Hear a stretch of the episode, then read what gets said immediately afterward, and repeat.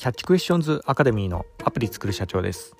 えー、本日はですね NFT 仮想通貨は暴落時にナイフを拾うというようなところでお話の方させていただきたいと思います。え今回はですねあの久々に、え NFT や、え仮想通貨の話を、えしてみたいと思いますのでよろしくお願いいたします、え私のこちらの番組はですね主に YouTube で配信させていただいておりまして YouTube の方はですね iPhone アプリの作り方ラズベリーパイによるリモートサーバーの構築方法仮想通貨のマイニングなどちょっと専門的なお話などもさせていただいております、えこういったお話がお好みといういうような方いらっしゃいましたら YouTube の説明欄の方ですね、えー、そちらに番組リスト別に URL 貼ってありますのでこちらからもぜひよろしくお願いいたします、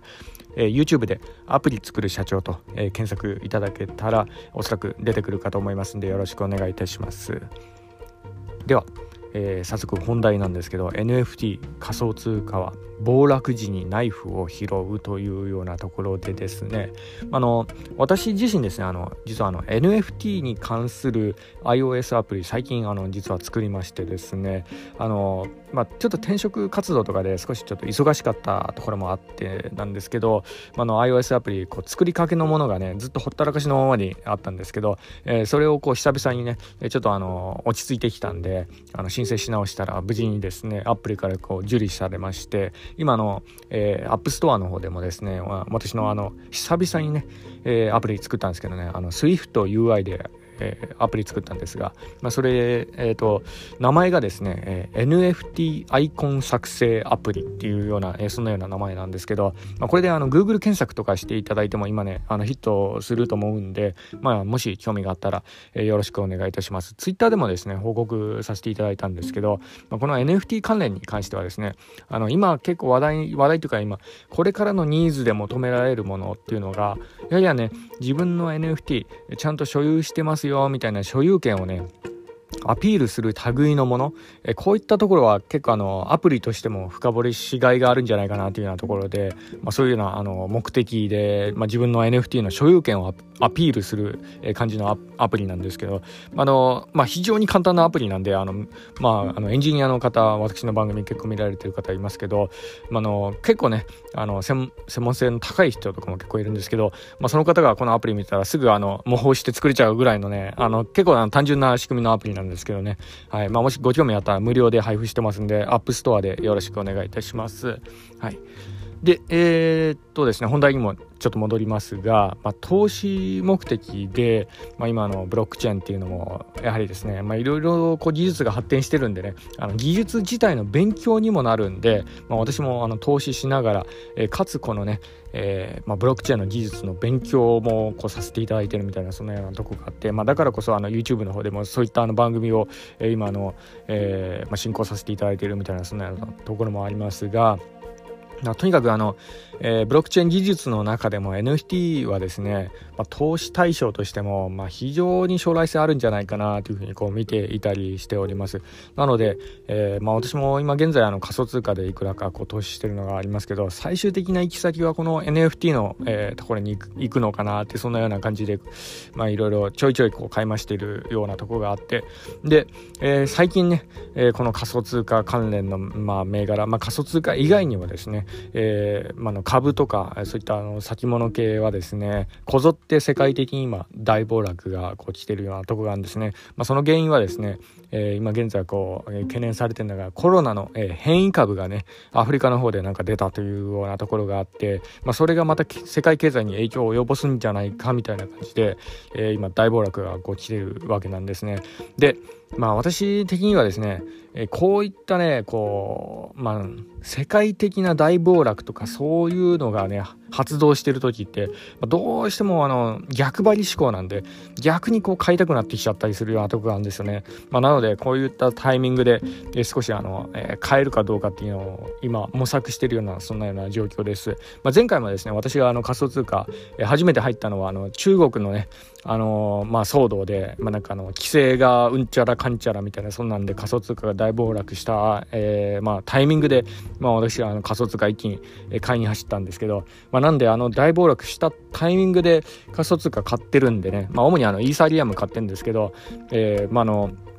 今回はですねそのコロナの変異株の影響で、まあ、結構またあの暴落してはいるんですけどそれでもやっぱの入ったのが、えー、中国騒動で大暴落してそこをついたあたりでこう買ったんで、えー、今でもですね倍近くの含み益があるような状態なんですね。はい、でまああの最近はですねもう買い増したいなっていうような思いで、えー、ずっと待ってたところがあったんでちょうど今来たかなというような感じで、まあ、今スタンバイしているような、えー、そんなような、えー、ところでもあるんですがやはりですねねこういったね、え、超長期で投資を考える。まあ私はですね仮想通貨は1回入れたらもうまた円に戻すっていうのはあんまりこう考えないでこうやってるんでほんのちょっとずつ買いましてっていうようなたい、えーまあ、感じなんでね、えなのなのでだからこそなんですけどね、まあ、超長期ホルダーの予定なんであの大暴力とかそういったあのねもうせあのニュースとかでもすごいこう騒がれるぐらいの大暴落をした瞬間この時にちょっとずつ買っていこうかなっていうようなそんなような、えー、スタイルでやらせていただいております、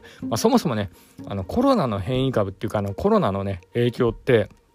IT 関連のビジネスであればそんなに影響を受けないというかむしろねコロナ騒動でこういった IT 関連のビジネスではあのむしろニーズが上がるものもあると思うんですよね。えー、でそういったものがですねつられてこう下がってしまうみんなが売っているからみたいなそんなようなねえー、まあ、あの勢いで市場全体がパニックになってみんながこうパニック売りしてしまうみたいな、えー、そういうような瞬間ってのはやっぱその本来のニーズを見ての投資ではないんで、えー、チャンスだったりするんですね、えー、買い方にとっては結構チャンスなとこがあったりするんですよ。でまさにこの私が今度狙ってるのはですねメタバース関連に関するものなんですけどこれはですねコロナとかで今後ねまた変異株とか出た場合は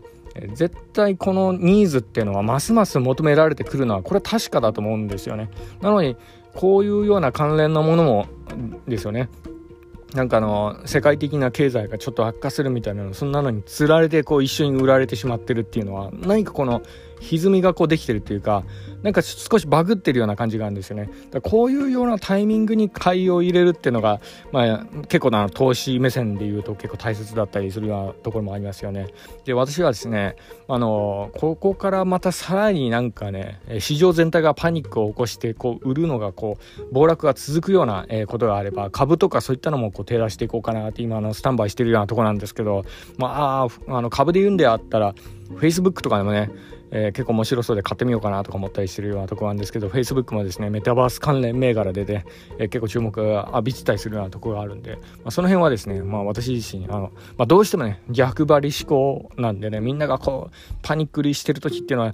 逆に買いたくなっちゃうかなっていうような、えー、ところでもありますね。はいまあ、ただあの一つこう気をつけてほしいのがあのこう大暴落してる時はですね、まあ、一つあの、えー、まあ、株の格言にはなってしまうんですけどよく言われてる言葉の「落ちるナイフには触るな」っていうような言葉もあります通り結構暴落してる最中に手出すと怪我しやすかったりするようなとこがあるんですよね。で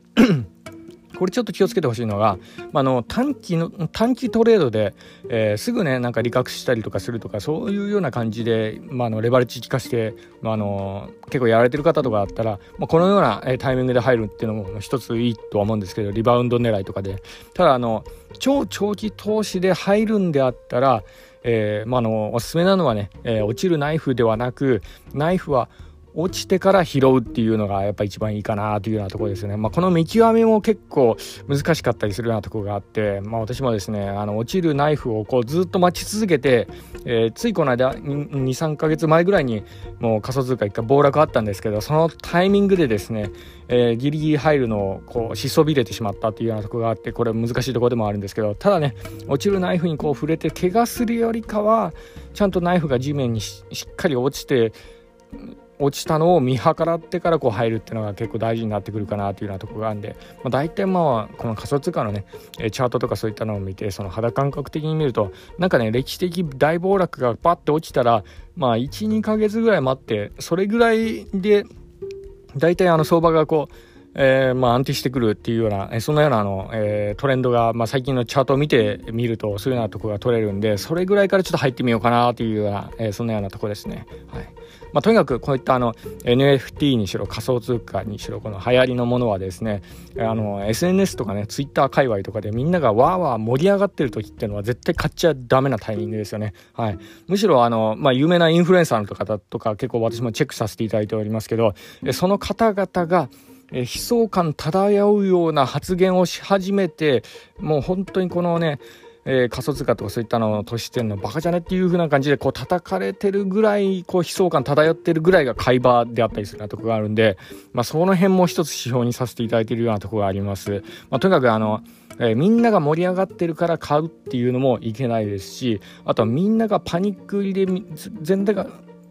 みんながこう売りまくってる時っていうのが逆にこう会話だったりするっていうところがあるんで、まあ、この辺がね投資の難しいところでもあったりしますよね。はいまあ、とにかく10年20年先のね、えー、将来考えるんであればドルや円っていうのは少し危険かなってって思ったりするようなところなんです。まあ、こんだけねドルとか円とかが世界にこうジャブジャブすられてしまってまたコロナのね騒動でまたあの規制緩和とかそういうんで円とかドルがまた世界にこうジャブジャブすられていくようなこういった現金給付みたいなそんなのをね政府が今やってますけど10万円給付とかそういったものもうお金はもうどんどん吸ってるからああいうようなこともできたりするんですけどやっぱね世界的にちょっとバグってきてるかなっていうようなところもあるんですよね。まあ、だからこそなんですけど仮想通貨の方がもしかしたら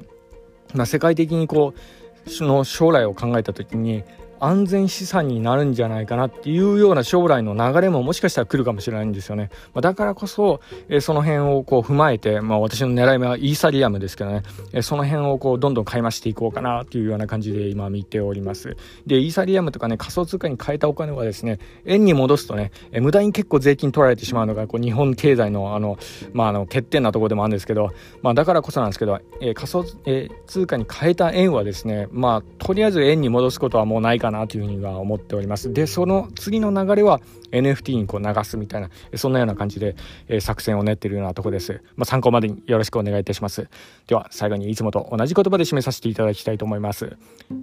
IT エンジニアに栄光あれ。